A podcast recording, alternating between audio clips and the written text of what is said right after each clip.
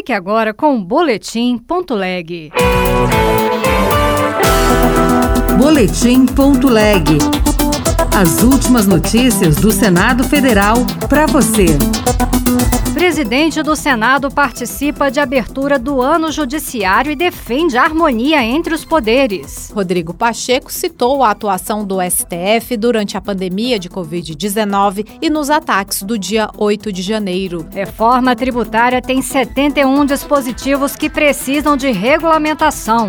Tema é prioridade em 2024. Eu sou Regina Pinheiro e este é o Boletim Ponto Leg.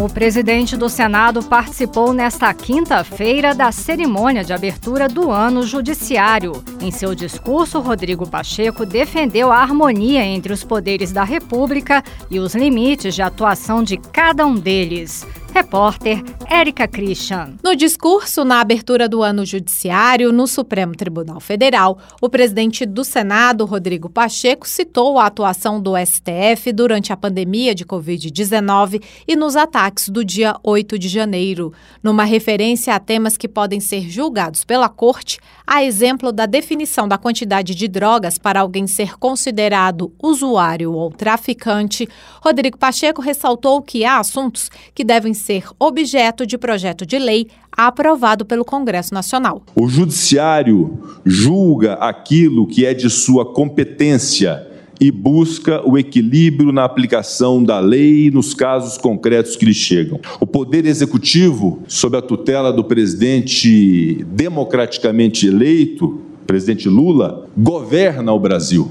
E nós, do Legislativo, estabelecemos as regras de convivência social a partir daquilo que a Constituição Federal nos impõe, que é de legislar. O próprio presidente do Senado apresentou uma proposta de emenda à Constituição que torna crime a posse de qualquer quantidade de drogas.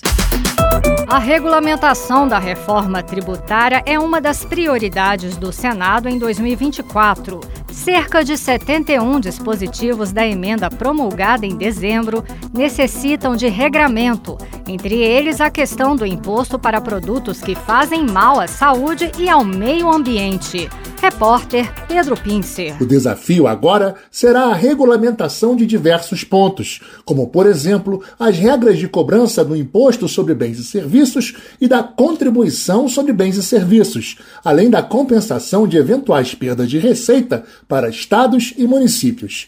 Também precisam de regulamento os itens da cesta básica, que terão imposto zerado, o cashback para a conta de luz e o gás de cozinha e o imposto seletivo sobre produtos nocivos à saúde ou ao meio ambiente. O presidente do Senado, Rodrigo Pacheco, destacou que a casa vai estar empenhada em regulamentar a reforma em 2024. Nós temos compromisso com essa regulamentação. Não adianta entregar a emenda constitucional sem fazermos as leis complementares e a regulamentação dessa reforma para entregar esse sistema tributário para o Brasil. A maioria das mudanças no sistema tributário começa a ser implementada gradualmente a partir de 2026, com vigência total em 2033.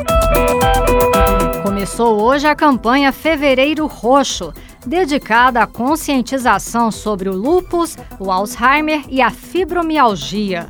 O aumento da circulação de informações a respeito das doenças pode colaborar para o diagnóstico, o tratamento e uma maior qualidade de vida dos pacientes. Repórter Júlia Lopes. O Alzheimer é uma doença neurodegenerativa que leva ao declínio cognitivo, afetando capacidades de trabalho e de relação social.